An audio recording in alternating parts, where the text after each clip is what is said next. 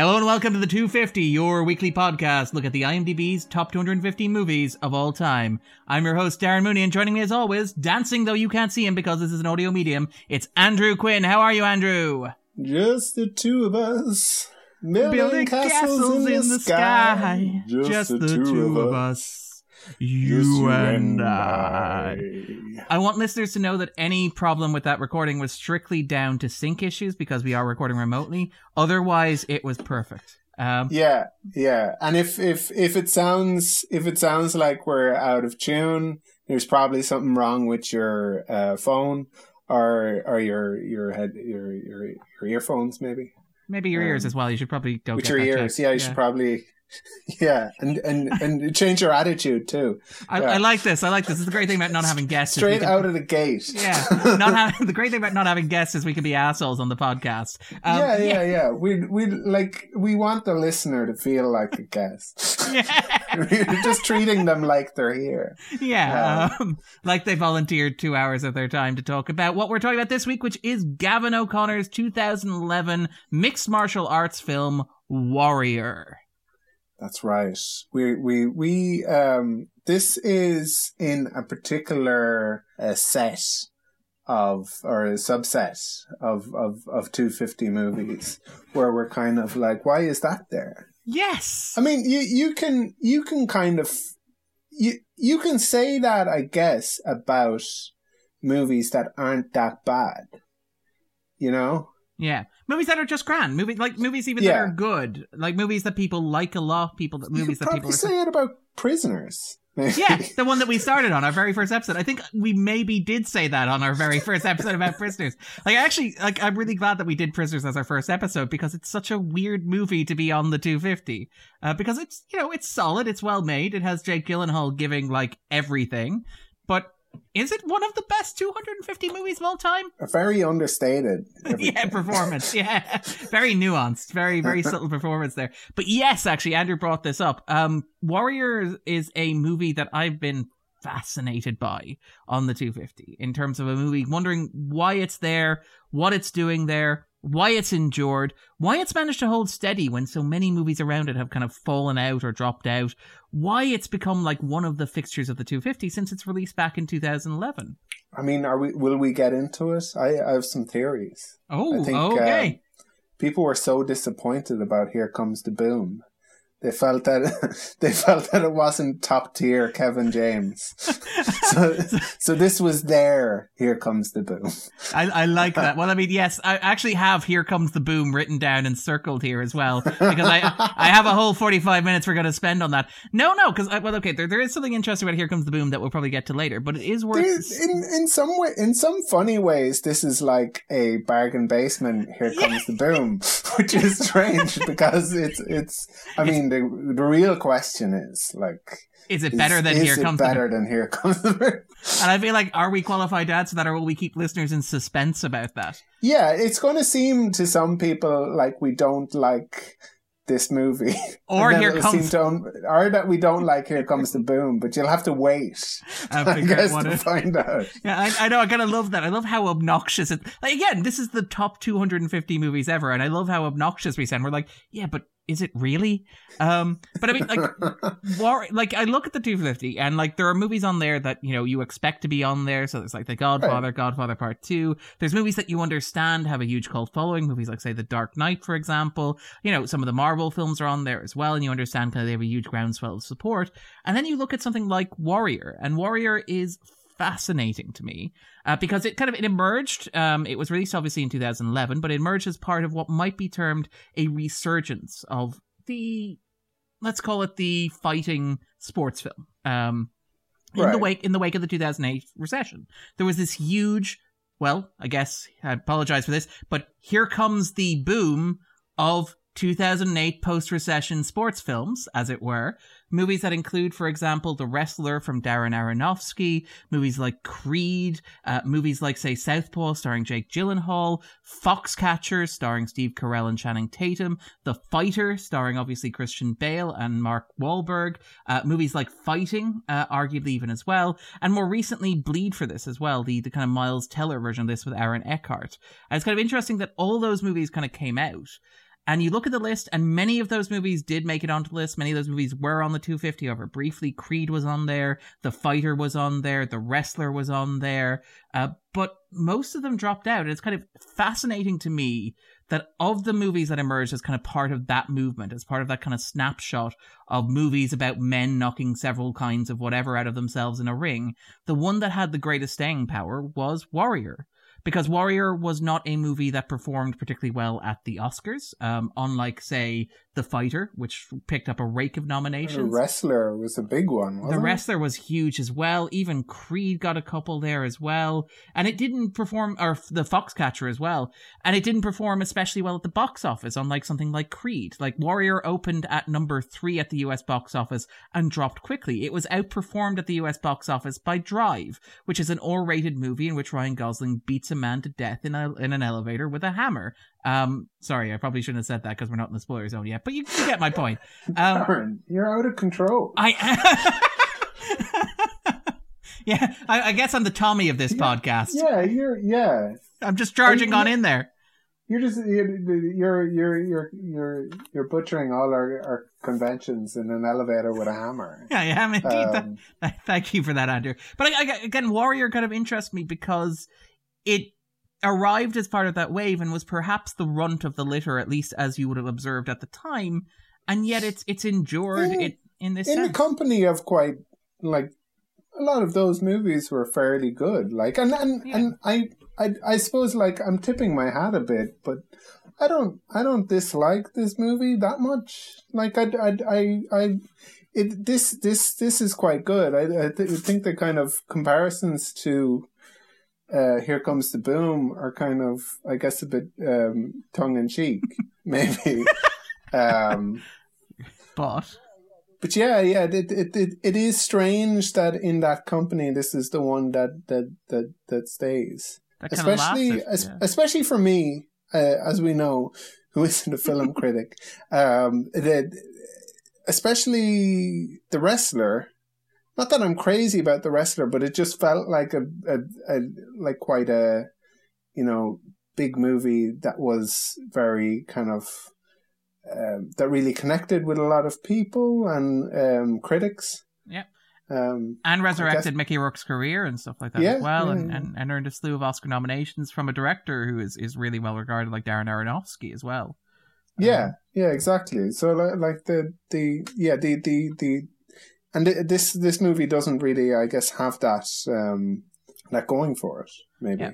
I mean, we should point out it did get one Oscar nomination, which was the surprise nomination for Nick Nolte, and we'll probably talk about that in the spoilers zone because I think there's a lot to talk about there in terms of Nick Nolte's performance and whether Nick Nolte really gives you an extra, like you know, particularly against type performance for Nick Nolte that merits maybe giving him an Oscar nomination. Um, well, not to friend, tip my hand friend of the podcast, uh, Nick Nolte. yeah. I I feel stupid now that I didn't tell you beforehand because it's like, what are you, what do you say about me? oh, what? What, is, what listeners don't know is that like this podcast was organized very last minute, so I had to delegate a lot of the, the actual hosting and organizing we, to Andrew. Yeah, I, I reached out to um, some MMA journalists to try and get a a, a, a guest, but um, unfortunately it was very last minute. Yeah. But we, we did manage to get Nick Nolte. Oh, hey, um, Nick. Oh, hey, Nick. What, what, what, what was that you were saying about me? Uh, Nick, you sound different since the last time you were on for Hotel Rwanda. Um, uh, I'm, I'm out of practice. Um, okay, Nick, uh, Nick, Nick has just walked out. Um, okay. This is this this is very embarrassing, Darren um, I'm I'm sorry about this, and I should have told you. I should have no, told no you. No worries. I mean, you, you really came through in the nick of time there. Oh, he's gone, right? He can't hear me. I don't think that would make him happy. Um, I don't think it would. I, um, puns. Thanks, Nick. Um, but yes, okay then. So I guess that before we jump into the spoiler zone, uh, we'll do the obligatory three questions. And I know, you know, you know, this is strictly pro forma. I know that you are, you know, maybe not as enthused as our last guest, Max Tolin, about this, but let's do it anyway. So, Andrew, do you think that Warrior, Gavin O'Connor's 2011 mixed martial arts movie, belongs on a list of the 250 greatest movies ever made? I mean, it is. so there, there, there must be some kind of. It's obviously found some sort of um, an audience. Whether, whether I guess um, that's a. Um, I guess we're we're kind of going to judge that audience a little bit when, like when we're like deciding whether they're right to like it. I guess. Yeah. Um, and there's a certain amount of that, I suppose, that happens in this kind of um, uh, uh, question. Yeah, that's. I mean, personally, I don't think so, but I guess like it has it has a lot of things going for it, and and and and it's a very it's a very uh, specific sort of movie. Like like the movie, the films that we mentioned, they're all kind of combat sports, but it's it's not kind of specifically MMA. Yeah, and I wonder kind of how much of this is that this is um a good MMA movie. A high profile, prestigious. A high profile, yeah, yeah, MMA with movie. like Tom Hardy, Yeah. Nick Nolte. Joel Edgerton in there as well. Poor Joel Edgerton. Yeah. Um, Yeah. And the the like the a lot of people like a sports movie. Yeah. Um and and there's probably a large um kind of constituency of um of people online who um who like um who like mixed martial arts and this is like a movie that it's not that you don't have to be embarrassed about liking, I guess. Yeah. And maybe maybe it makes them feel like the the thing they like that is looked down upon is um um is is is better than um than people give it credit for. Yeah. Maybe they feel like this is a kind of a validation, a, um, perhaps. Or, yeah, or some something that you could show to a person, like to to help them get their kind of interest in the sport. Um, now I don't know how well it'll work on that, but I I mean a lot. I, it would be great to have somebody who who really really likes this movie. on uh, very enth- excited and enthusiastic about it. Yeah, not Yeah, not yeah. to tip my own hand too much into the second question, but I kind of suspect that we're on a similar page here. I do I do think yeah. I do think though that there is something interesting in the fact that yeah, that this lasted and those other movies I mentioned didn't.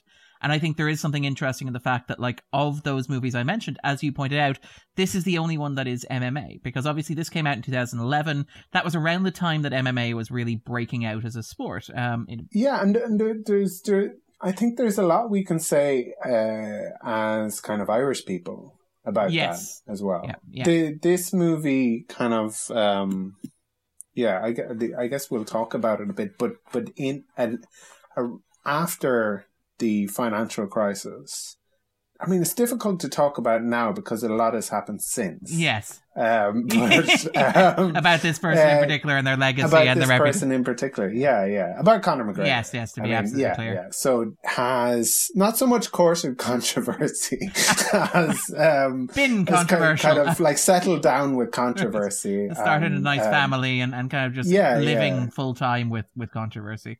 Uh, yeah, yeah. The it is a, a but at the I suppose in the maybe initial years and increasingly difficult for people as it went on. Yeah. There was a following there, and I think part of it was after the financial crisis, a lot of people felt like they had lost kind of so much of their kind of confidence and sovereignty in a lot of cases. I guess politically speaking, and the the idea of somebody kind of so confident and brash, and I guess for us Irish, Yeah. um, who's like going kind of out in a sport and doing amazing things, um, was very appealing Yeah. for a lot of people, myself included. Yeah. Um, I mean, we should be clear. I- we we've watched yeah. we've watched MMA together. Actually, the only MMA like fight that I've watched was with yourself and with two other guests on the podcast as well. Um, and it, I was very very glad of the experience. Actually, it was a really lovely evening, um, which was nice. Um, so we we have kind of like you know we're not looking down our noses at it to be absolutely clear. no, no, Um, no. And I think what what's interesting about this is, and this is maybe why I would be charitable towards it being on the 250, is that I think that, and again, this is something that's borne out with film critics looking at stuff, and there's there's a lot of anecdotal and historical evidence around it. But you look at points of economic stress and points of economic crisis. And they tend to produce movies that are about boxing uh, because boxing has traditionally been seen, and I, I think it's true in all arts, but in film in particular, as a sport associated with the working class with Yeah. particularly like the economically disadvantaged classes. And you think of things like, say, Oh. Rocky back in the 70s during the recession, or even Raging Bull at the turn of like the end of the 70s into the 80s and stuff like that. And obviously that slew of movies that we mentioned there, which all came about. And I would argue that those movies in particular probably did more in terms of responding to what the financial crisis did to the American working class than a host of other movies um, that have been produced than most prestige dramas. The more earnest Yeah. kind of stuff like, say, Company Men or Up in the Air, which I think are good movies, uh, but I, I don't think that they actually like related to what it was like to live through something like that. If that makes sense. Well, yeah, or, or to to be uh, uh, blue collar. Yeah. it's kind of with up in the air is is, is uh, like you Feel a sorry for the dude firing people. Yeah, business travel and um, it's it's firing kind of white collar, yeah. like um, you know, college graduates. Yeah. Um, and the, I, I, I think like in, in, in, in, in, in recessions like these, it's, it's the people who, who, who don't, well, sorry, like a lot of people suffer. Sorry. Um, but anyway, sorry, the, the, I guess, yeah, the, it's very much of a, of a genus with, um, those kinds of movies Yeah. like Rocky. Yeah. Um, and the, and I guess in, in, and, and, and, and we were talking about Conor McGregor that the, that was the thing as well, was that he was from, um, working class background. He'd been on the dole. He'd been a plumber, um, who hated it. A lot of the kind of stuff that was unappealing about, about him, him, him, him coming out at the same time, you could kind of ad- admire the rags to riches story Yeah. Of it. And that, that, I guess this movie sort of maybe, does something similar. Yeah. well, that, that's yeah, kind of yeah. what I was going to get at there, which is like we mentioned that the movies that we talked about there, and a lot of them are about things like, say, boxing, for example. Um, you know, I mean, The Fighter is obviously about boxing. Uh, Creed is obviously about boxing. Even movies like, say, The Wrestler and Foxcatcher are about wrestling, and those are very established, old-fashioned kind of combat sports. Those are very traditional combat sports. And I think it's interesting that Warrior was about MMA, and I mean, like this was happening at a time when there were arguments taking place in the press about whether MMA was already more popular than boxing whether it had already supplanted boxing as kind of the combat sport. There's an argument for it, and I I think a lot of it is to do with how bad boxing is. Right? Um, they, they, they, they, they, it's like like I think we spoke about it when we were talking about Raging Bull, but they like the the the links to um organized crime, unless all that got edited out. no, no, no, no, it didn't. Um, we just have, We're still on the list. Yeah, we are still on a list. I I've had to move to Monaghan. to get away from um, the people that you may or may not have attracted the attention of um, on the Raging Bull podcast. You were get a Google alert. I, I love how angry you were on the Raging Bull podcast. I thought that was very appropriate for the movie we were discussing. But no, I like I, I, I, I think that like if I were to construct an argument for Warrior being on the 250, it would maybe be something along the lines of those, which is like as a film critic, I see a host of movies every award season which are about the working class as an abstract concept and the idea of, of how tough it is to be the working class and how terrible it is and how hard things are. And again, a lot of these are legitimately great. A lot of them are fantastic and brilliant films. They're thoughtful, they're well constructed, they're elegant, and they're artful.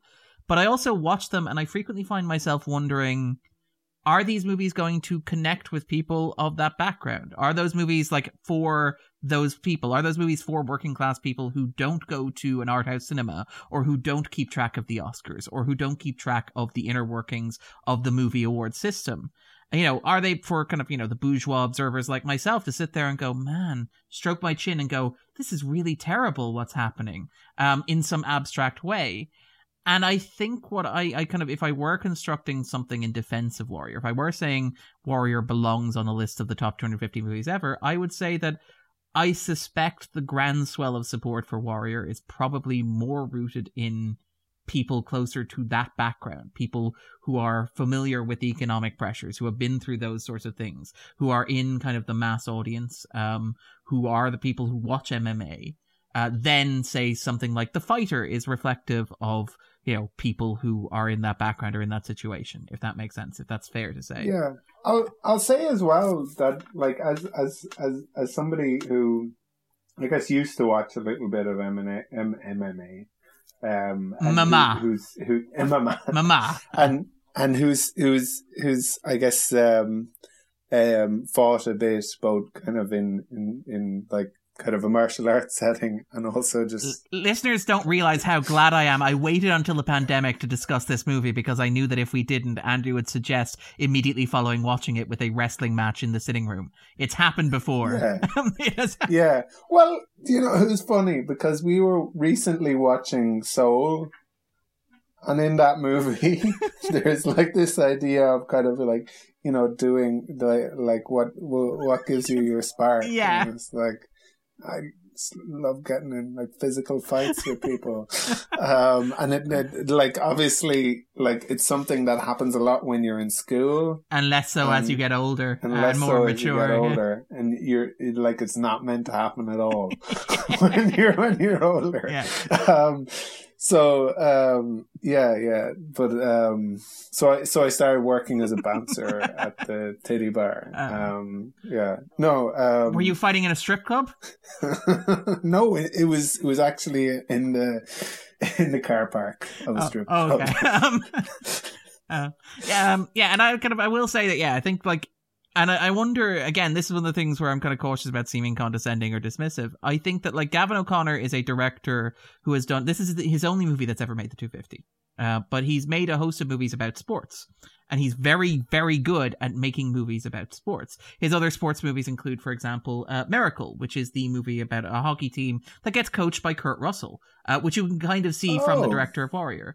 Um, he also uh, made the the wonderful um, The Way Back, starring Ben Affleck from last year, which is Ben Affleck's kind of comeback story, which is about a an alcoholic who starts coaching a high school basketball team, and through that finds redemption. And these movies are all very formulaic in terms of plot. They hit all the same beats. You largely know exactly where they're going. But I kind of, I find that that works. He's very good it. He understands why those beats work. So yeah, I guess you know. I mean, I I don't know if I'd put it on the 250, but I guess I don't object to it being there as strenuously as I would for something like, say, The Help, to pick an example, or a punching bag like that. I mean, if I were making the list, it probably wouldn't be there, but I don't think I should be the person making the be- list of the best 250 movies ever made. And I think the fact that it's there says some interesting stuff that we kind of got at. So, second question Would it be on your own personal 250, Andrew? Um, I think the, the, the I think I've said like I um I I like to keep these things separate. I do like movies, um, and I like. I, I guess I like fighting, but but do I need do I need a fighting movie on the 250? No, there's so many, uh, so much more great movies um on there, and no, it wouldn't be on my own 250. Was this the first time you'd Uh, watched it, actually? No, it wasn't. I, I think I, I must have seen this around the time it came out. Because I feel like I have memories of kind of seeing it and making fun of the, some of the stuff in it. so that, the like- conventions and choices. so, and, yeah, yeah, yeah, yeah, yeah. And, and of like friends making fun Yeah. of it. Warrior, come out to play. That should be on the top 250. It should. It should. It absolutely Yeah. should. Good. Warriors. Walter Hill. Yeah. With the, the baseball fury. Yeah. Um, Uh, now, now Oh, the- explain how that's how this works. What do you need to get it to move? What do you need to get the baseball bat to move? You need velocity. Um, sorry, but yeah. Um, the and, popsicle. and and for myself, no, definitely not on my personal 250. It probably wouldn't even make Yeah. my top 20 or 30. You're you're actually somebody who's very good good at being in a scrap, but doesn't like it. I do not don't- care for uh, it. I do not enjoy. Do not care for fighting. Which reminds me of one of the people in this movie. Um, there there is one one one of the kind of uh, fighting characters in in in this movie. I, li- like I don't. Yeah, sorry. Yeah, I'll I'll I'll. I I don't think it's a spoiler. No, no. But like they if if maybe people want to be surprised Yes. when watching it. Yeah. Who's in the movie? Yeah. Yeah. Um, Um, yeah. All right then, and yeah, so no, it definitely wouldn't be. Um, even in terms of sports movies, I think that Rocky's better. I think that Creed is better. I really, I do. Again, as much as I kind of mock the pretension of the art house circuit, I'm like, yeah, the wrestler's probably better as well, and I like the fighter. You know, those are my movies, my movies, my fighting movies. Um, what about a Mighty Ducks about UFC? like all these kids beating the shit. Sorry. Tell, tell, tell me you wouldn't pay to watch that. I mean, yeah, when we get to the sports, on ice with with sticks yeah, I mean, ice hockey is a very violent it, game. It is a very violent uh, game. Um, I mean, when we get into the sports, and we'll probably talk a bit about UFC and their non-involvement with the movie as well, because that's that's an interesting story as well. Um, all right then. Yeah, yeah. Sorry, sorry. No, no. and then, I mean, that's one area where "Here Comes the Boom" has a certain advantage over this, I think. Um, and then final question: If listeners have not watched um, Warrior, would you recommend that they pause the podcast and stream it because it is available, I think, on Netflix at the moment, Amazon Prime, a couple other places as well. Yeah, it's it's on it's on Netflix, and and and, honestly, kind of Netflix isn't really. Um, maybe it's because I've had Netflix so long, but I don't think this is a new thing. It's not really setting the world on fire. Like if you're watch if you're looking for something to watch on Netflix, maybe this isn't like the worst thing you could watch. Take that, Bridgerton. um, um, yeah. oh yeah, we have to watch Bridgerton.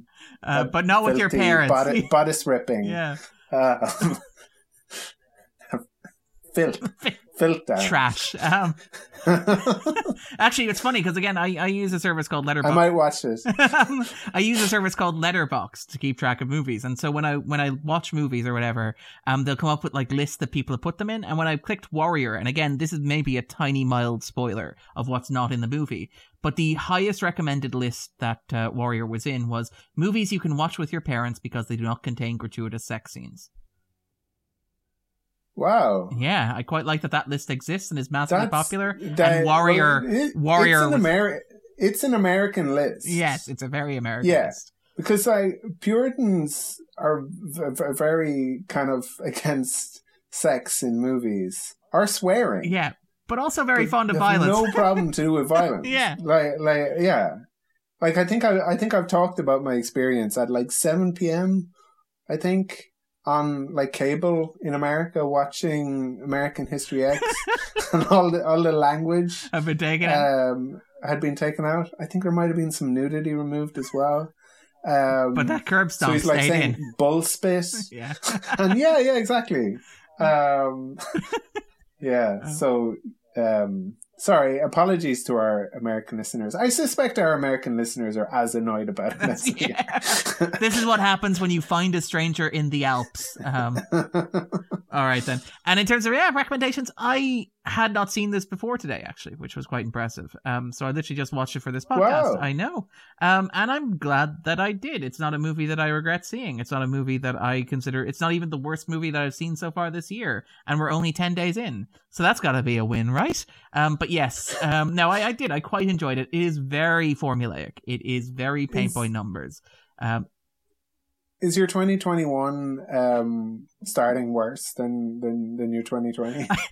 I, mean, I feel I feel like Darren saw a bad movie is far from the worst thing that could happen in 2021. I mean, Darren Darren sees a movie is is is a lot of uh, what Darren, Darren does. does. So, um, so I imagine that it shapes a lot of kind of what sort of day it was. Yeah. Um, I mean, I love I love by the way that you kind of like framed that like a children's book. Darren does. Darren sees a movie. This is a very repetitive book. All Darren seems to do is just see a movie. Um, but uh, yes, so no, it, it, I quite enjoyed it. It is very predictable. It's very formulaic. It won't. Well, Darren, Darren feels that while he didn't like it, like what it was trying to do. the kids are like, yeah. Will, da- will Darren get off the frickin' fence? Um, line in the sand. Uh, but yes, no, I, I did. I actually quite liked. It. I think it does what I think this actually does what it sets out to do, and it does it remarkably well. It's just that what it sets out to do is not particularly ambitious or uh, kind of like groundbreaking, and it doesn't have to be. And I think, you know, No. given the year that everybody's just had, and let's face it, the week that everybody's just had, or the couple of weeks that everybody's just had, um, I love that. We are recording ahead of time, but I'm going to just say, given the week that everybody's just had, um, I feel like you can get away. I feel like, you know, there's something to be said for what is effectively kind of a comfort movie. It's a sports movie that does what sport movies do, which is to tell you an underdog story that, you know, may or may not be reassuring, but probably will be based on the kind of laws of the genre um, and maybe at the end Hmm. leave you feeling not terrible about the world. Um, again, There- trying to there- I, I I think with with a lot of these movies, there's there's a kind of a a vicariousness about it, and with with things like this and Rocky, there is that weird sort of uh, sensation that I think Eddie Murphy had had like a bit about it, but how people people watching these movies think like, oh, I, I if like that guy was just a teacher and then he started going to the gym and and, um, and feel like they can be these like like I I I think people like me anyway are like stupid animals um and it's okay because the movie keeps hammering that people are animals. It just keeps going for it. right It's not a subtle Yeah, yeah, movie. yeah. It really just goes. No, no. Like the, the that that they have this this this little kind of bit at the back, not quite the reptilian brain, but it is kind of like oh god god. The caveman brain. Um, Um, Yeah, yeah, exactly. Yeah, and um, yeah, well, yeah, yeah. Yeah. So no, I, I would I would recommend it in those terms. I don't think it's going to shatter anybody's world. I don't think that anybody's life will be incomplete without seeing it. Uh, but I do think that if you like sports movies, um, then this is a good one. And if you like movies that maybe you know are well made for what they're trying to do and are particularly are you know aren't necessarily pushing the boat out, I I think this is I like this. I enjoyed this. I didn't love it. It won't be one of my favorite movies ever, but I, I'm not sad that I watched it. So yeah, with that in mind, then we might segue neatly into the spoiler zone.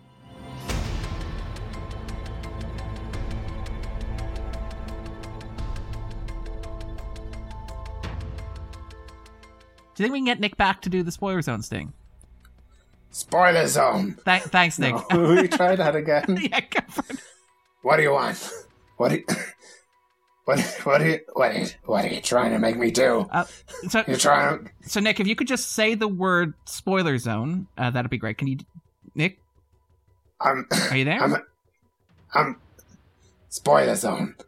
Thanks, Nick. Um, thanks, Nick. Um, your cab's outside. Um, He he sound he sounds like he's um.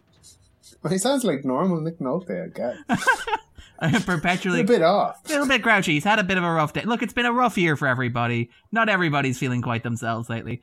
But Andrew, then, what is Warrior about for you? This is a great thing about not having guests. You're in the hot seat. Yeah, yeah, yeah. It's um, I like the kind of. I want to say it's about love, um, and and and because it it it it was love in the end. that one. Um, that that tapped out Tom Hardy.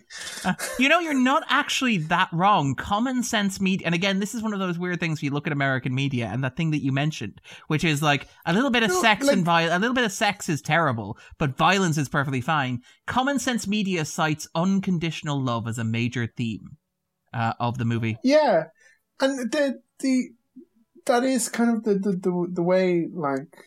Sorry, just to kind of like jump ahead, No. but it's the way the kind of movie um concludes. Yeah.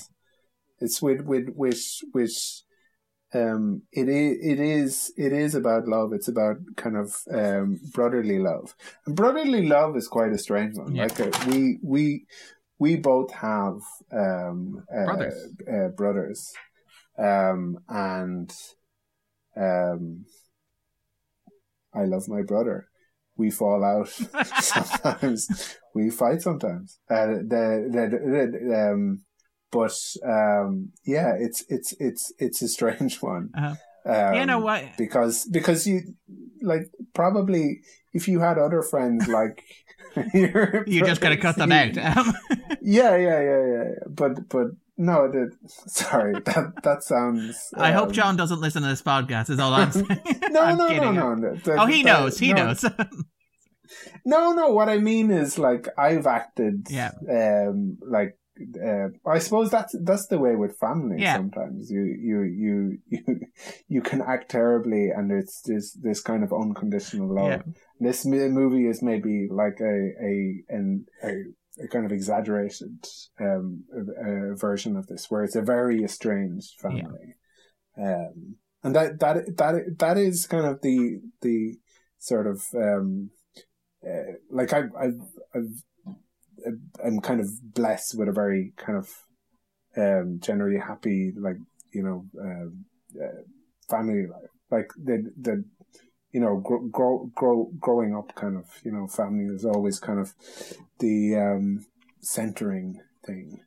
Whereas like there was always a like a lot of conflict and stuff in school, say, and um, um, but the the the nice thing about family is that yeah they they're they're they're They're stuck with of- you.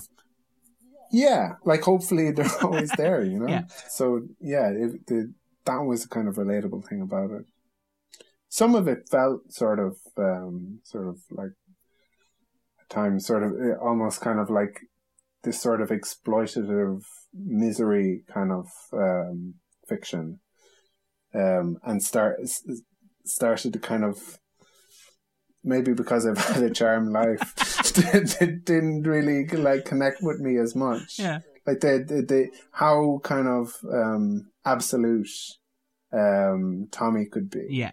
Um, I guess it just found the, the and the, the the movie the movie makes a kind of like an overture to to to his tenderness kind of at times but there maybe could have could have been A bit more. more of that. Like the- you, you with with it's when when you're doing a movie and have this kind of very kind of tough, harsh character who has kind of a heart of gold. It, you You need to show it a a- little it- bit. yeah, but it's a difficult kind of balancing act because you need to show both things, I guess. Yeah. Um, I mean, on on the kind of like misery porn aspect of it, I think you're you're quite right there in terms of like it's not enough that Paddy the father, played by Nick Nolte, was an abusive drunk who chased his wife away.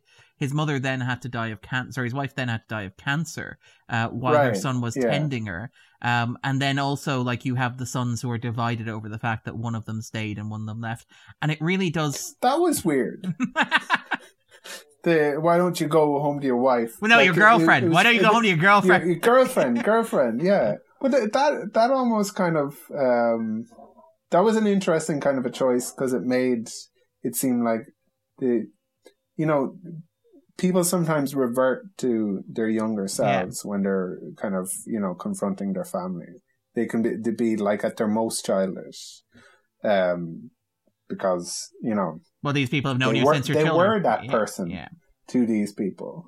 Like when you go out in the world, you can't like you can't bring your childish self kind of around. uh, You can't go to your with you boss and say, "You go back to your girlfriend." yeah, yeah, exactly. So yeah, yeah, that that um, that felt ridiculous, but also kind of like there there was there was maybe a grain of truth to it. Well, I mean, a part of me feels like the casting of Tom Hardy as Tommy kind of Riordan uh, or Tommy Riordan Conlon as like does a lot of the heavy lifting. Where Tom Hardy has this thing that he does that he is very very good at, which is where he seems like he can be both a Rottweiler and a puppy at the same time.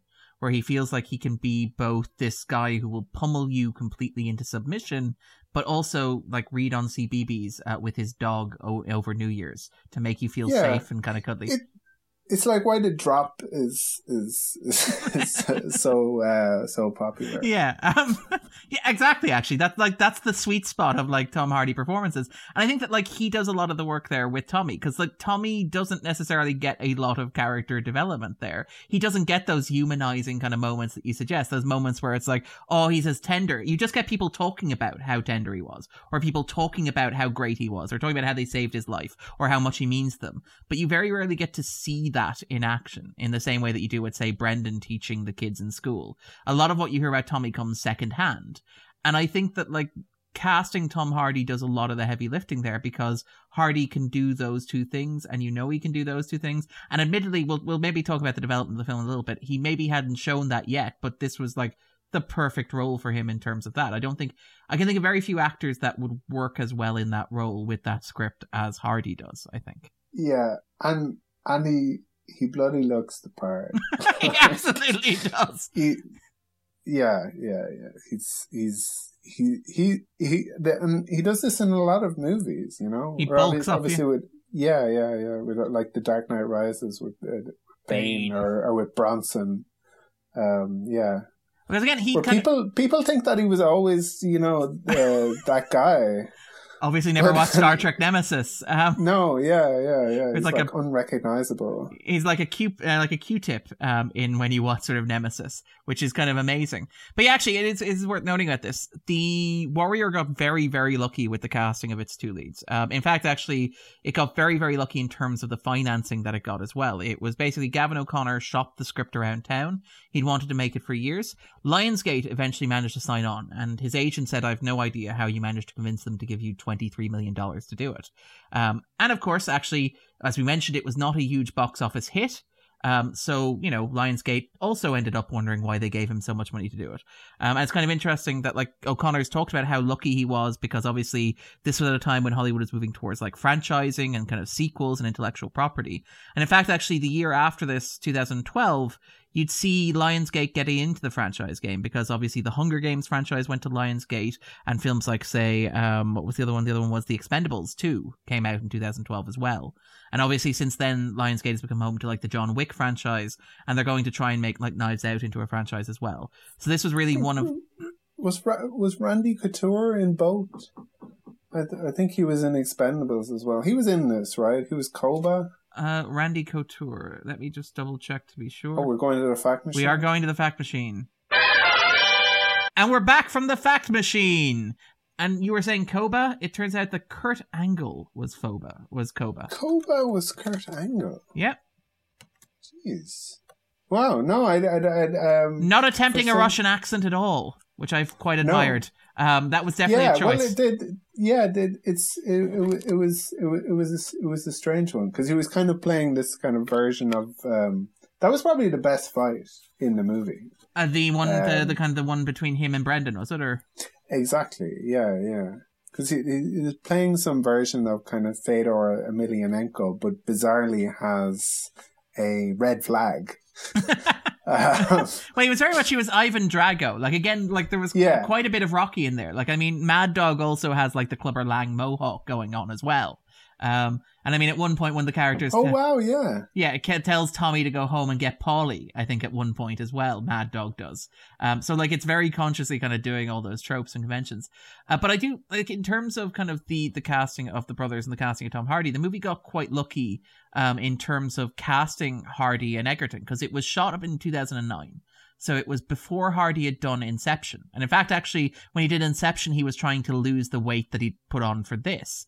And obviously, like the year after this, he'd go on and do The Dark Knight Rises.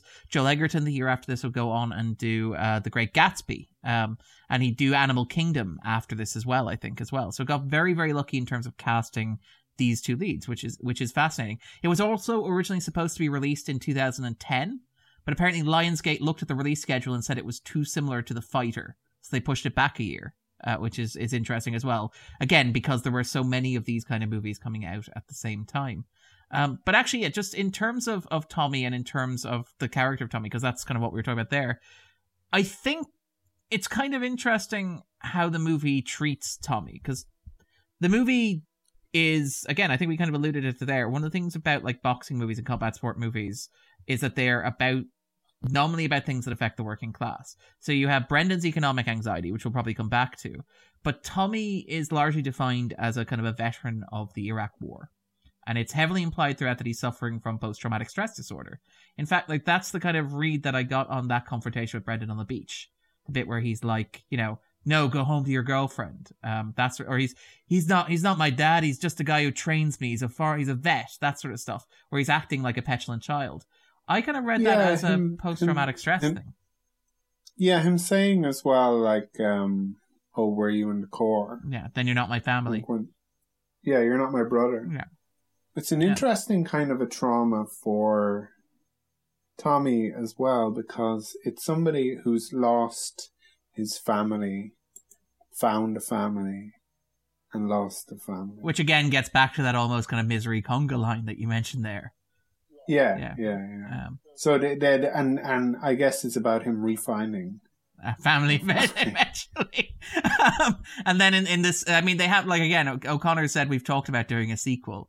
Um, so you kind of wonder if like in the sequel, Nick Nolte probably dies of some sort of horrible ailment as well, um, because you know that that's the only way that this movie's going to go. Nobody's going to get a happy ever after. But I kind of, I, well, yeah, they, uh, Clubber Lang kills him. and that gets them back in the ring. Yeah, um, that, that's what gets yeah. the two of them back, and they have to tag team with each other basically. But no, I mean, I, I kind of I find that interesting that like you know again, this is the thing where we've had a lot of kind of prestige dramas that look at like the consequences of the Iraq War and kind of veterans coming back from the Iraq War. Movies like, say, is it uh, Billy Mills' Long Long Walk halftime show, uh, the one starring Vin Diesel from Ang Lee, for example, or uh, movies, you know, obviously um, like for example Jarhead, starring um, Jake Gyllenhaal, things like that, which were about the Gulf War, but also about I think the, the kind of Iraq War, Afghanistan War as well, um, and even even films like say um, what was it, the Furnace, I think it is, or Into the Furnace um, as well. Hurt Locker, yeah, Hurt Locker as well. Those kind of movies, which are very kind of prestigious and very like they delve into the subject rather weightily, and I find it interesting how Warrior just kind of brings it up and like it's a common recurring theme through the movie in that like the movie almost treats it as a mystery because you cut from you know him being a hit on youtube to people who served with him in iraq going ah it's the guy from the video to like then uncovering that he rescued somebody from a tank he ripped the door off a tank, Andrew. Um, but then also even then, then like the kind of revelation that he actually deserted, uh, presumably again due to stress, due to that post traumatic stress disorder. But it's it's weird how the movie kind of like treats this as a mystery to be solved as much as a character arc of itself, where it doesn't feel like he comes to terms with any, with any of this. He knows all this stuff to begin with, and everybody else just finds it out about him and he doesn't really. Well, yeah, the the the audience in the world of the movie as yeah. well are the ones slowly discovering these. Um, this remarkable story, of yeah. elements of, of, of the mystery. like, and I was kind of like watching it. It's like, haven't they seen the those scenes with like Nick Nolte? Don't they know it's the same dad? Hell of a roller coaster ride, but it, it, like again, that's that's something that's really weird because it feels like a almost a superficial nod to this hugely traumatic thing. It's like yes, we are aware of the scars that Iraq and Afghanistan you know have generated in terms of veterans coming home from the conflict, but it it kind of it it touches it without pressing on it because it's it's like okay, he he was traumatized, he did desert, but he doesn't really have a journey. He doesn't really change. He doesn't really confront that. I think in any real well, way. I mean, do, do, doesn't he? I think th- think this this is kind of um, for me. It it it felt like somebody who was who was being traumatized, kind of on a slow kind of a journey to uh, vulnerability. Yeah that that that's how it felt. I, I guess the, the, the so this is in terms of like the way that he fights. So like he he's introduced as this like unstoppable machine who just like gets in the ring, punches people, and they fall down. But his climactic fight is him being vulnerable and taking getting, the beating, getting beaten, and wanting yeah. to be beaten, like wanting to take the beating. He's urging, I think, at one point Brendan to keep yeah. going. I did, I did, actually like I um I think I said that like as um th- the fighting is pretty good. I a lot of the kind of annoyances that I had with the movie, um, as somebody who, who kind of enjoys fighting, were answered by the movie. so, like at the start of the movie, when everyone was just like punching people like repeatedly in the face, I was like, they should go for a submission there. And then he starts training, and and then that becomes his team. Yeah. You know, which which which which is the kind of like thing that I kind of in, in, in, in enjoy in the sport is the people who can who can kind of you know, go in there, not get hurt um, too much, and and beat the person they're fighting without kind of tearing their face apart. And and and then kind of at at the at the at the end of the movie when he's like being when he, he's he's dislocated his brother's shoulder, um, uh, shoulder in an omoplata, I'm thinking kind of like, if he doesn't want to beat him up, why doesn't he just choke him? and then of course he does. Yeah. so I'm like, oh, okay, I- yeah, yeah. I kind of love the really. I- I was- sorry, I, I really love the emotional. I'm sorry. I'm so sorry. I'm so sorry. As he chokes him out. Um, oh, he tells him he loves He him. does tell him, and then he and then- yeah, yeah. It's a character arc in the ring. Like again, it, it's quite good storytelling for what it's doing, uh, which I, I do kind of admire. And it is worth noting, actually, in terms of the film's depiction of MMA, it's worth noting that like Joe Rogan, I think, has described this as the best movie about MMA ever written. Um, and Fun, funny enough, um, the, the, like we, we, we, we were talking about kind of how in some ways this is the bargain basement. Here comes the boom. Like, isn't Here Comes the Boom is kind of endorsed by the UFC, yes, right? yes, it is Yeah, and it's Joe Rogan is in it, playing himself. Where- yes, playing himself. Whereas in in this, it's one of Joe Rogan's friends, Brian Callen. Yeah. Brian Callen, playing a version of Joe Rogan, and then they have like this Sparta thing. They even talk about UFC. Yeah, as in, And to be like, clear, that it's be a- not. Yeah, it's not UFC. Just yeah, to- yeah. Well, were were you UFC? Oh, you were. Yeah. Well, that's a pretty big deal. Um, this is not UFC. To be absolutely clear. this is not UFC. No, no. I mean, but that, that Um, that's the thing. That's one of the things that people said like led to the movie's kind of failure at the box office initially was that it didn't have the UFC kind of stamp of approval on it. And apparently Ho- Right. Hollywood were really confused by this because normally what happens when you make a movie is the company that you're doing it with are like, "Yeah, we love the free exposure. Come down, shoot with us, you know, pump some money into the local economy, um, get some of our people on camera." But apparently UFC were like, "No, you're going to pay for it." If you want UFC branding, you're going to have to give us some money. And apparently Hollywood were like, what? No, no, no, no, no. That's not how this normally works. So apparently that's why Here Come the Booms got UFC and this didn't because Here Comes the Boom was willing to pay uh, the money for it, which is interesting. That's interesting. They, they, because uh, I mean, there, there, there, there is some. I, I, I, I got it completely wrong with with with, uh, with not knowing that Kurt Angle was in it. But there, there, there are a few kind of UFC stars in this. There's kind of um, Nate Marquardt. Anthony Rumble Johnson was the person I was comparing you to, because he's somebody who's who's a very terrifying fighter but doesn't like fighting. Um, He, I believe it's also he like, never wanted to be a fighter. It just kind of happened, like Joe Pesci with acting. It just kind of happened. happened to be really good at it. Yeah. Um, there's, I believe, Dan Punkaus Cadwell, uh, Timothy Skyscraper Cats, for example. I think there are a couple as well. So I think there are quite a few kind of in, in that kind of uh, bailiwick, as it were, who do kind of cross over. And it is kind of interesting. Apparently, UFC wouldn't even let them buy advertising during their fights. Apparently, like UFC were that committed to distancing themselves from Warrior that they wouldn't let Warrior buy TV spots during their kind of like screened events, which is, is remarkable, which I find fascinating. Yeah, yeah. I, I think like people who are familiar with them will know kind of how I guess petty They they can be. about things. yeah, And again, it should be noted actually that this was around the time that UFC was having a breakthrough because I think the same year uh, Steven Soderbergh had cast like Gina Carano in Haywire, for example, as well. right. Yeah. And I think MTV started a television show called Caged, uh, which is about a, cul- a clutch of young fighters uh, in the town of Minden in Louisiana, for example. Uh, and there are all sorts Yeah. of documentaries coming out as well. Well, yeah. It, it was kind of um, it was this sort of underground thing, I guess, up until the um, the Ultimate Fighter. But that that was a strange kind of a popularity because it it was a a, a reality television show that kind of um, brought the UFC to to to kind of like a big audience on Spike. Yeah. You know, where but but it but it was it was very um very broy, Yeah.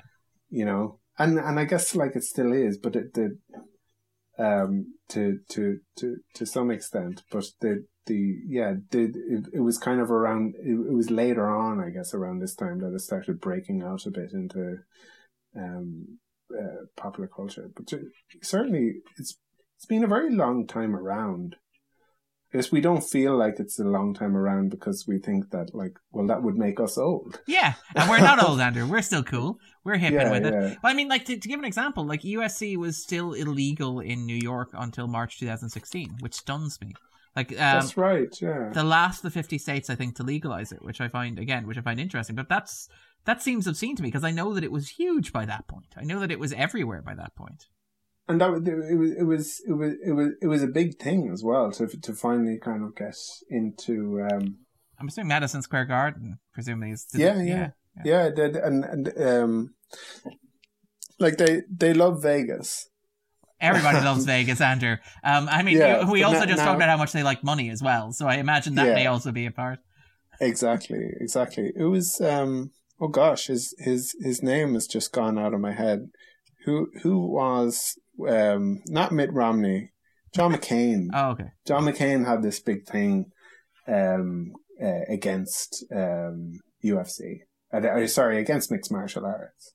Kind of you felt probably rightly so actually. like the the that that is a very bar, bar, bar, barbaric sport. There, there, Well, there- frequently there- compared to human cockfighting, is basically how it's often described by yeah, exactly. critics. Dude, I, I I thought something interesting actually was when I think RTE on these shores were giving Conor McGregor um, the sports personality of the year when he was the kind of when he had won the kind of featherweight and lightweight championships, and they kind of said to him, "What do you say to people who think this is a barbaric, um, kind of bloodthirsty?" um, sport, and it's like I I tell them they're right, you know, like the this is this is like high stakes um stuff, you know, that it's it's not for the faint-hearted. Yeah. Um, I mean, again, it is worth noting that like there had been obviously there there are deaths in boxing and things like that, and I mean there are deaths in movie production as well. There are lots of movies where stunt performers have died as well. I think that there the issue with MM, with uh, MMA was that there'd been a couple of high profile deaths around the turn of say 2010. So things like say Michael Kirkham and Sam Vasquez, uh, fighters who had died, kind of related to it as well. It kind of cast a shadow a shadow over it.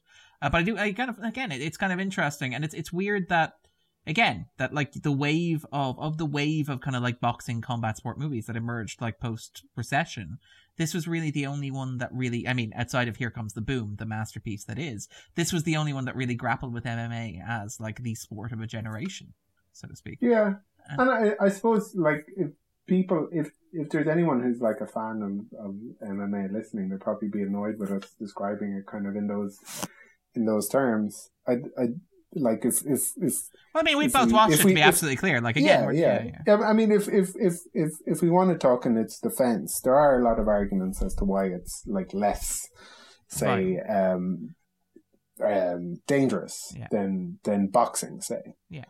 Where in in in a boxing match, somebody can can get um knocked knocked out and then kind of you know brought to like a standing ten and knocked out again.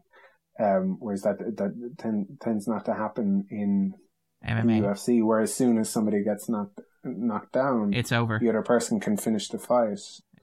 Um, so yeah, the the and and in terms of kind of the amount of concussive, um, uh, like I think people see UFC and they see a lot of blood yeah because there's less padding. And because there's kind of like knees and, and, and elbows and things. So when you see a lot of blood, you think like, oh, that's it must logically damage. be yeah worse Yeah, yeah. Where, where, where, whereas like the, the, like having, having a big glove kind of hit you the amount of times that it happens kind of in a, in, in, in, in a, in a boxing fight in terms of, anyway, sorry, I'm not a doctor. No, But, but sorry, the, the, the, point is just kind of like, I'm sure there are people who would say like, And- it's not that barbaric. and and and perfectly reasonable as well. Again, it's something that we are not doctors, and we, we probably shouldn't comment on, but it's more just providing the context for the discussion around it. Um, Yeah, wh- what what I will say actually, it's worth singling out that like O'Connor did a lot of work in terms of UFC, in terms of kind of like trying to capture um the mood and ambience of MMA. Like there there are lots of moments in the film where characters will talk about MMA to one another, and you can tell that the movie has a great deal of affection for the sport because it does all the things like it, it explains that there's any number of ways that you can win, that there's more ways that you can fight, that it, it's a much more visually interesting sport to some people than boxing is because it has more possibilities and more permutations, and there are n- that sort of stuff. And, and like I like that the movie kind of like embraces that and seems to actually, it seems like even though it's not sponsored by UFC or it doesn't have buy-in from UFC, it seems like O'Connor put a lot of thought into making the movie. It is worth noting that the character of Brendan Conlon, actually, which might be a nice avenue to talk about him, was apparently inspired by UFC fighter Rich Franklin, um, who actually oh, wow. who actually was a math teacher. Um, So the, you know the, the banker got one thing right, possibly. Maybe he was thinking of his other client, Rich Franklin. Uh, but he was a, a, math teacher who became a kind of a UFC fighter. Um, and apparently he was a huge inspiration in terms of kind of the casting of kind of Brendan Conlon or the writing of Brendan Conlon as well, which is interesting. Um, yeah. And again, like you have that economic anxiety. And again, it, it's a very direct, like the movie's not a subtle movie, which is like for a movie that's two hours and 20 minutes long, it goes straight for the jugular. It's like, well, you know, Brendan is very much like, no, I'm literally going to lose my house. Um, I am, our family is working three jobs. I'm not going to declare bankruptcy. I'm doing this because I need to. And the movie's very direct about it, which I kind of admire. It's not like a particularly kind of subtle or nuanced or kind of, you know, you don't get shots of characters cutting coupons out of paper to show that they're in economic distress. You have them actually visiting the bank and being told, no, you, you will lose the house, uh, which I kind of like admire in terms of directness. Like again, it's a movie that knows exactly what it's doing and how it's doing it. And actually, I like Edgerton in the role. I think Edgerton's really, really good um, as as Brendan. Um, I do love that they call him Irish Brendan Conlon, as if Brendan Conlon was not a giveaway of itself. Um, well, they do that a lot, I think, in in in in fighting, like they they, especially for for kind of um as much as I like Brendan Conlon, but especially for for quite quite dull characters, they, they will use like you know Irish. Um, as, That's shorthand. As, as, yeah, yeah. As the as no, just as like their nickname, yeah. like um, rather than having something you know that tells us a little more about yeah. them. Like, Brendan Teach yeah, Conlon, um, that sort of stuff. Yeah. Um, no shade on anyone who is very interesting but also has that Irish um, as, as, their as their um, wrestling or fighting kind of moniker. Um, but but no, actually, and I I do I kind of like Edgerton in the role, and I think it's again Edgerton is an actor who has done very interesting things with his career. He's gone on, he's like written and directed. Uh, for example, as well. Um, and he's done kind of a lot of work that's kind of below the line. And I think he's quite good here. I think, like, again, this is one of the things where the movie is not a subtle movie. I think like watching the movie, it's very clear that you're going to get the fight between the two brothers because of course you are. But I think it's also very clear which one of them is going to win from the outset. In that it's not going to be the traumatized one who has trouble talking about his experiences. It's probably going to be the nice family man who has a backstory and a career and who's like struggling to keep the house over his head. I mean, did you get yeah. that sense when you were watching it? Mm, I was wondering, kind of, um, um, was watching with Katrina, and we were wondering, kind of, like who who are we who are we sort of rooting for? Okay. Um, because there there there's there's kind of um, like some some of the reason you want Brendan to win is because he he has things to lose. Yeah he hasn't yet lost everything. But the the but Tommy Tommy Tommy kind of has nothing, you know. So that that um is is the I guess the greater underdog. Maybe I don't know. I don't know. Like, I mean, um, I kind of I got that with like the the way the film kind of put the emphasis on Edgerton. It was kind of like I always assumed that it was going to be him that would win because like it never seems like Tommy is particularly invested in winning, um, which is kind of interesting. It never seems like he has a pretty strong motivation beyond wanting to be in the ring. So it doesn't seem like winning has stakes for him, or it didn't seem to well, me watching it. Do you know it? It does in this sense because it, it, it's something kind of from his childhood. Yeah it's that kind of um, sort of dream of theogony. Yes, I guess. Yeah, he gets to finally put that chart up on the wall and kind of uh, say no. um, yeah, like as much as he resists that kind of thinking, and as much as he says to kind of like his dad, like, you're someone who's training me. Like obviously there there is a connection there with something that kind of made him feel special. Yeah um, as as as a child and wanting to to recapture you know, that. Yeah. yeah, yeah.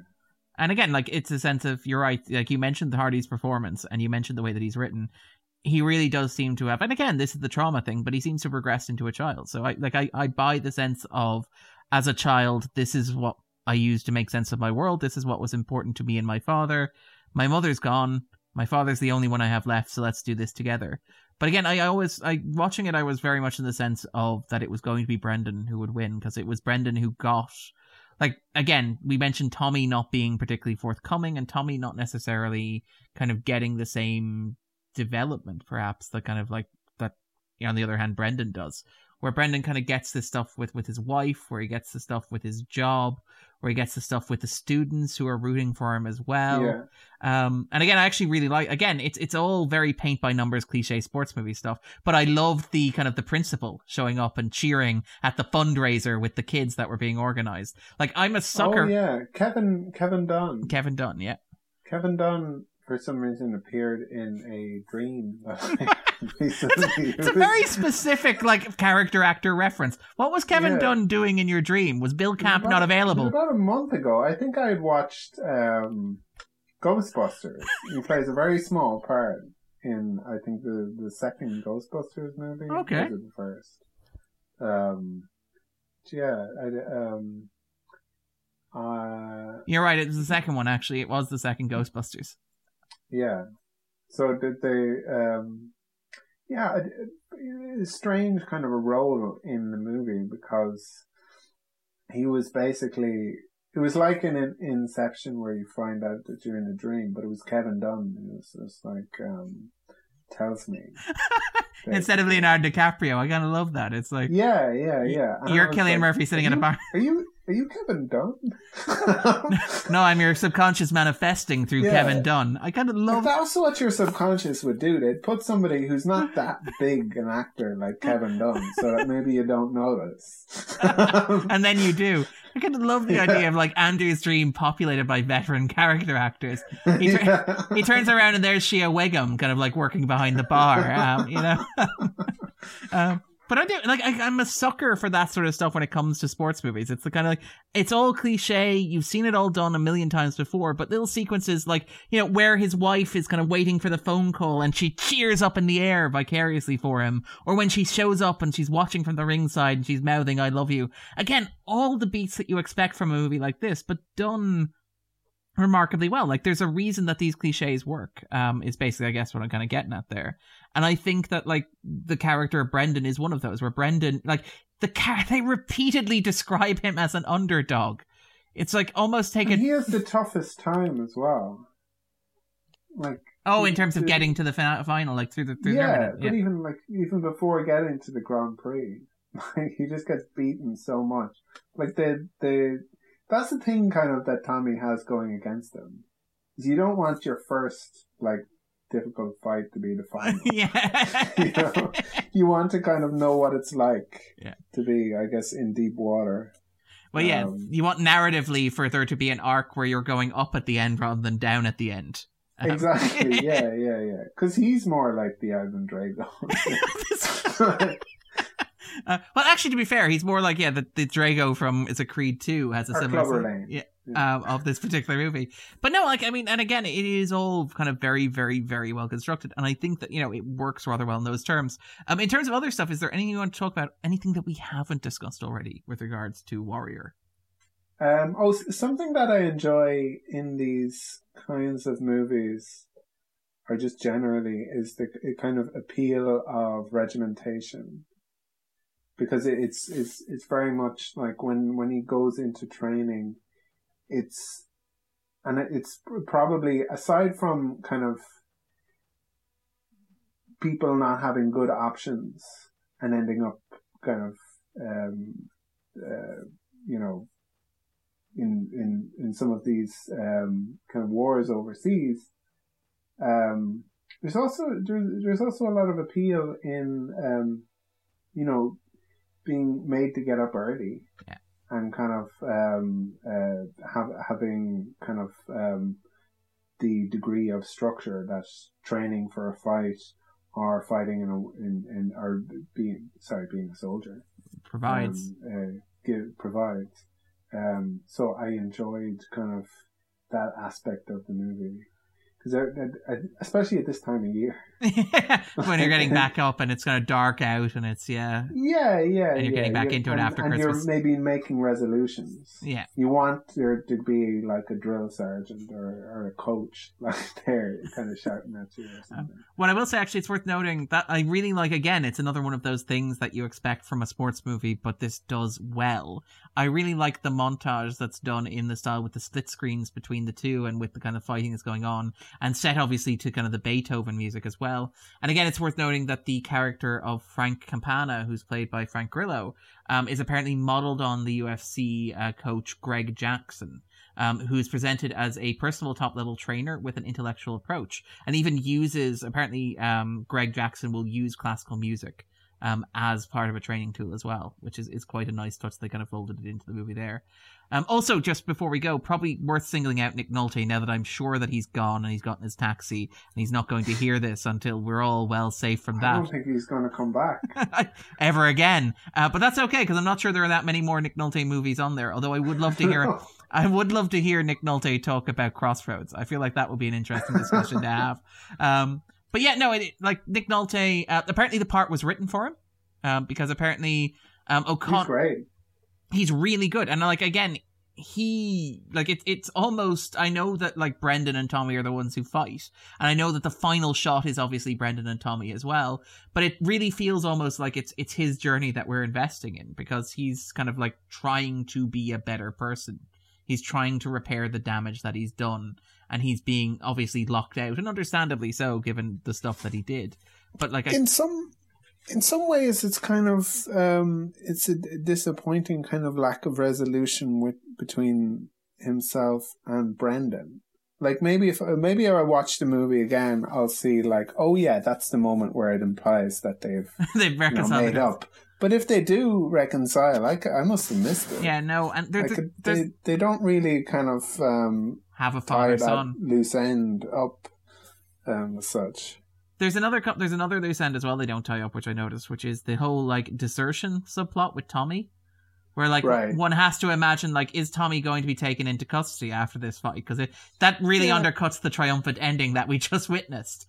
Like, are And there the- military police waiting to take him in? the winner takes it all aspect of of the the kind of Grand Prix. I guess like it adds to the dramatic tension, and there are these there are these kind of um, tournaments. I mean, like um, ev- even even these days. Um, but yeah, the the the idea of him like, oh, it'll be a good way to make some money. I have to win every fight. There's no bursary, no second place, uh, no. yeah, sort of, like, yeah, so- yeah. Like, um, It is worth noting, actually. We mentioned kind of Joe Rogan earlier on. Joe, I mentioned Joe Rogan says this is the best movie about uh, UFC or about mixed martial arts. Uh, his Yeah. one, his one big complaint uh, about the movie apparently is the fact that the tournament takes place over three days. He thought that was unrealistic. He thought that was unnecessary and contrived, uh, which I find. they, they, they, they, like, these days they don't really, like, they do kind of bracket tournaments. I think, um, the 1PF or, there, there was one, one of, one of these kind of promotions anyway, not the UFC, did this thing where it's like a million, um, dollars, um, for a, a, a sort of a Grand Prix, but it, w- it was played obviously over, over kind of like a year yeah, as opposed to three where days. were- exactly where there could be weeks or months in between fights um to kind of decide who's the who's the who's the best kind of middleweight or or or, or welterweight but in, in the kind of origins of the sport there were um tournaments like this. Um so uh, it's it's kind of I guess reminiscent of of the of the be, be, beginnings of of well not the beginnings of mixed martial arts but the the kind of stuff that we're fr- that people might be familiar with with the kind of late 80s early 90s where they would have these these kind of grand prix Because that's um, which are crazy it's it's insane yeah. to um to to to do that to have somebody kind of um like The more you know, successful they do, the more they fight. but but get the crap beaten out of them and then have to Repeatedly. fight again Yeah. yeah Um, it is worth noting actually that the character of I think is it J.J. Miller, um, the character J.J. Riley, apologies, played is actually played by director Gavin O'Connor. Um, he'd wanted he'd wanted that role to be played by somebody else, the guy who o- operated Tap Out Clothing, uh, the guy who gets the dedication at the end of the movie. He was originally supposed to play the role of Riley, um, but apparently he passed away, and so O'Connor kind of stepped in to play that role himself, uh, which is kind of interesting um, as well. But in terms of, of Nolte's performance, apparently the role was written uh, for Nolte. Nolte had um, apparently O'Connor had wanted to cast him in something for a while. Um, he'd wanted to cast him, I think, back in Miracle, even going back that far. Um, and apparently, it was it took a lot of convincing on the part of Lionsgate to fork out for Nolte because Nolte is um, a temperamental presence, as we've determined on this particular podcast. Um, but like, it, apparently, it took a lot to get them to sign off on that, um, which which is interesting. And he did pick up a a supporting actor nomination for his work in the movie and it was a surprise. It caught a lot of people off guard because nobody was really anticipating it.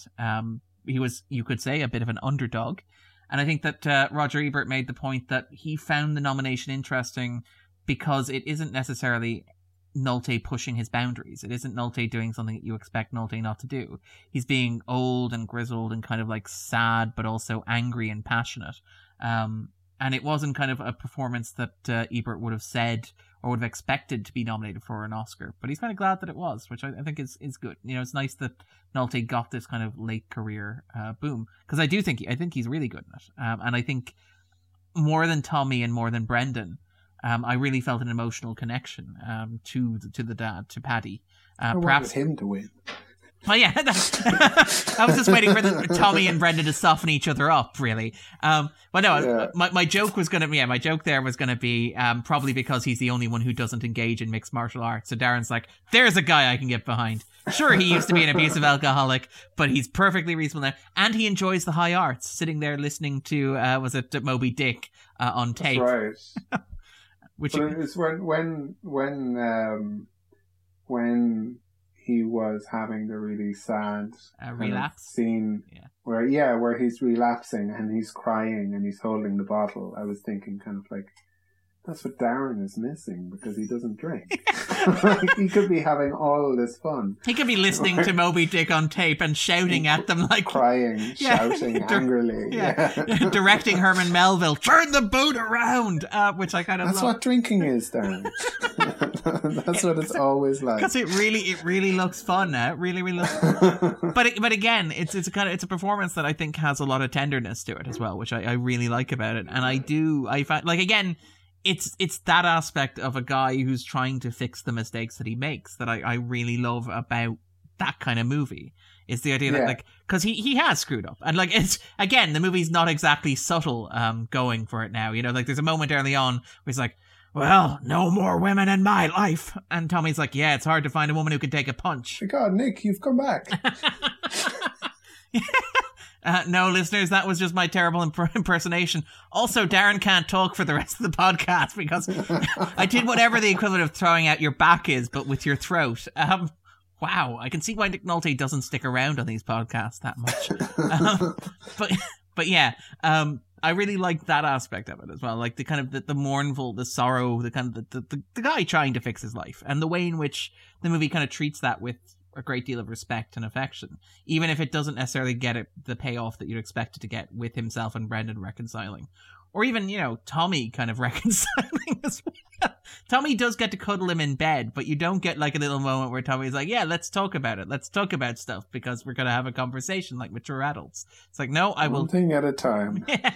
Um, was it? So I was reading a review that observed that even in his tenderest moment, tucking his drunken father into bed, Tom Hardy is still staring into middle distance, brooding, like the masterpiece that he is. Um, the entire premise of the show Taboo is Tom Hardy broods at you for eight hours straight, and it kind of works. It's amazing as a limit case goes. Uh, but in terms of, of other stuff, is there anything we haven't discussed already about Warrior? Anything jumping out at people? And when I say people, I mean you and I. I don't know why. It's just a verbal tick. Um, Um, I enjoyed. I, I I think I've said it already, but I and I, I, enjoyed a lot of fighting. There was there was there was there was quite a nice flying armbar at one point. Um, and there there there there there there was there was some stuff that was very sort of like Hollywood, I guess, about it. But you, you it was uh, there was also a lot of kind of like technical things you could um um, appreciate about it. But no, no, I, I, I don't have much, very much more to say. Yeah. In terms of the fighting, I actually do appreciate that you get the contrast between the two, where like Brendan's deal is that he seems to take pain for a lot of the fight, where like in most of his matches, Brendan is the one who's kind of hammered repeatedly and then at the end manages to pull out a victory, which is a nice kind of metaphor for like his character arc or his journey. And I think we already discussed how Tommy, I love how Tommy just walks into the ring and just punches dudes in the face. Um, this is Darren's reptile brain talking right now, but like, well, yeah, it, like the because he the way he kind of barges forward, like the all kind of Brendan needs to do is just kind of time his punch right yeah. because Tommy will be, you know, bring uh, Tommy will kind of knock out himself by just running into your fist. Yeah. Um, and I do like I mean even things like the sequence the rematch with Mad Dog, which again is is kind of a moment where I laughed out loud watching it because obviously you have the opening scene where like Tommy's fighting Mad Dog and he beats him in in the gym and that's the one that goes viral. And then you have the moment where Mad Dog comes into the ring and he does all this big posturing and he kind of like glowers in his face and he runs around the ring barking like a dog because he's Mad Dog. I just love that Tommy Tommy just decks him again and that's it the fight's over. He just sort of pounces on him and just goes bah, bah, bah, bah, bah, bah, bah, and they're like okay fine. Um, if you'd done that in the street, you'd be in prison for life. And it's just like, yep, yeah, there's no, like, a, a, you know, a, a, lesser movie would probably try to get some tension out of that. It'd be like, oh no, Tommy's in trouble. He's going to have to like be humbled and face humiliation and kind of like claw back victory. But this, but I like that the movie's like, no, he beat the dude once. Um, and now he's just going to do it again, um, which I, I kind of did appreciate uh, in terms of plotting and structure. Um, in terms of other stuff, very, very briefly, it is worth giving a shout out to. Um, this is a movie that has been remade several times for international markets. Uh, it was remade as Brothers uh, for India in 2015. I think this isn't the first time that we've seen a movie remade for the Indian market. I think that The Invisible Guest from last year was also remade uh, in both Hindu and uh, Tamil, I think. Um, and also, it has been remade in Russia as The Warrior. Although, to be fair, the producers, uh, who apparently did not pay for the rights, have insisted that any similarities between their movie, which is about two brothers who are the son of an alcoholic father who are forced to compete in a Grand Prix mixed martial arts tournament in order to determine which of them is the best, was accidental and completely superficial. Yeah, that's just every Russian movie. maybe they're copying. Maybe they're copying us. Yeah, um, is, is what they say. um, our 2015 uh, version of this movie as well. Sorry, sorry, that's not every Russian movie. yeah, to be clear. Um, you can listen to our podcast covering Crimea um, to get a sense of that. I really, really hope that there's a moment in, in Warrior where like Brendan is kind of like trying to pin Tommy and he's like, I can't do it. He has lives and rights. um, um, Sorry, I know that's reductive in terms of Russian cinema, and I apologize to listeners. All right, then. Uh, with that in mind, then I think we're about ready to wrap up. But before we do, what we normally do is we ask, you know, ourselves to recommend something for listeners. So, Andrew, what are you enjoying at the moment that you think you might like to share with listeners? Well, um, there's something I've enjoyed recently um, that I haven't shared is uh, mid nineties. Just the, the, the concept. The, Oh, sorry. Oh, I do beg your pardon. It's early nineties, isn't it?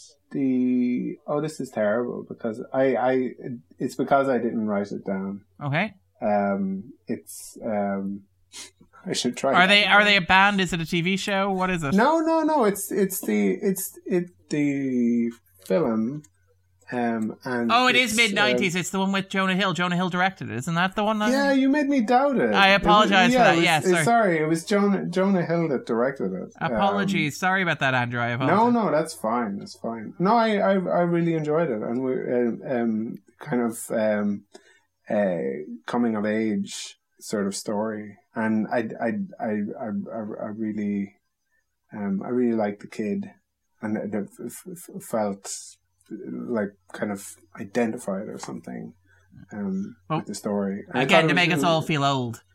yeah, yeah, yeah. But I, I, I, I, I, th- I thought it was a, quite a um, tender kind of a movie, funny at times, um, and um, yeah, maybe, maybe, maybe there will be some good, good stuff coming from Jonah Hill if if he chooses to kind of um, continue that um, part of his career.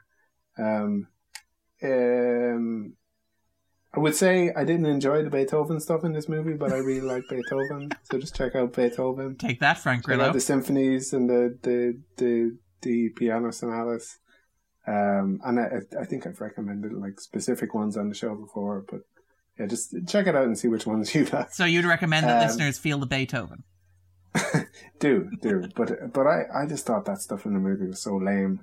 Um, yeah, the um, I guess I didn't like Frank Grillo much in it. Um, and in in in terms of something kind of MMA related, uh, maybe check out uh, Choke. It's a uh, documentary on. You'll probably find it on YouTube.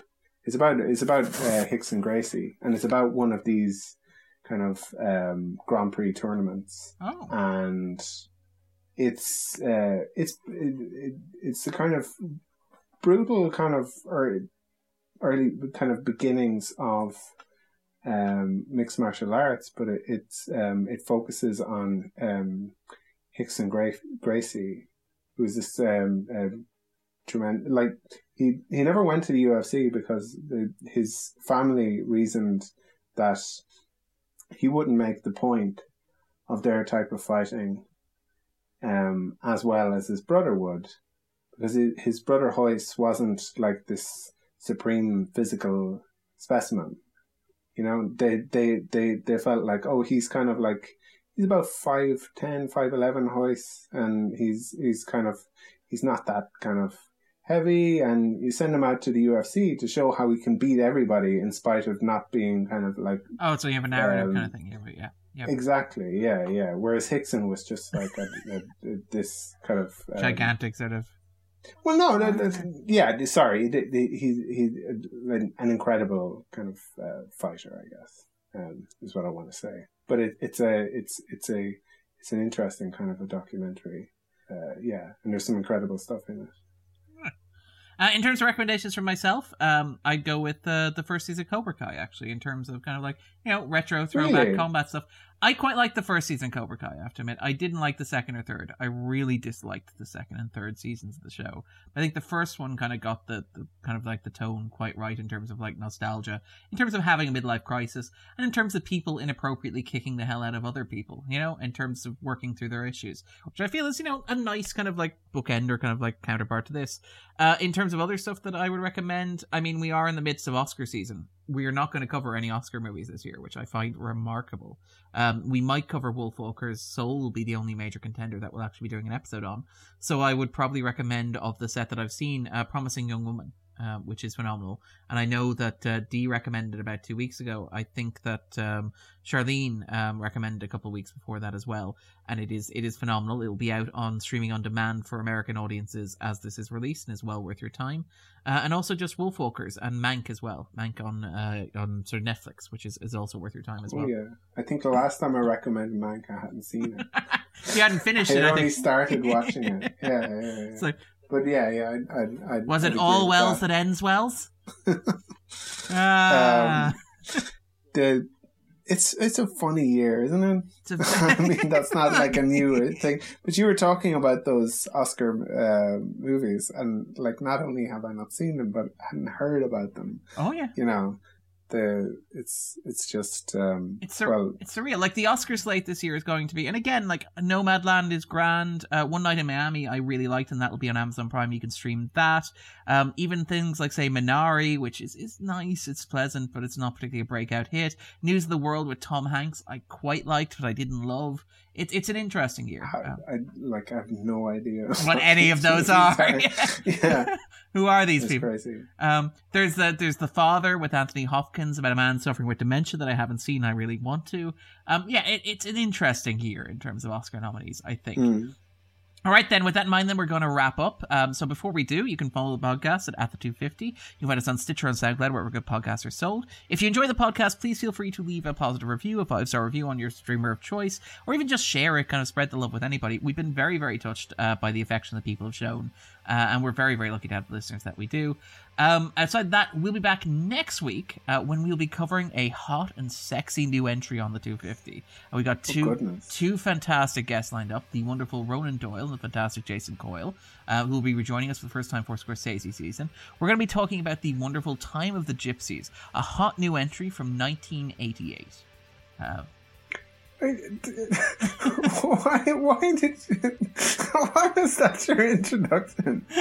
Hot and sexy. hip and cool and with the kids. Yeah, our, our listeners going to be annoyed that we kind of, um, oversold it, perhaps. Yeah, um, yeah, perhaps. Um, it, I, I, will say, if you do want to stream it, is available on Vudu, on Movies Anywhere, on various streaming services. You'll probably have to wait I'm until. looking forward to it. All right, deadly. Uh, we'll see you next week. Take it easy, guys. Bye.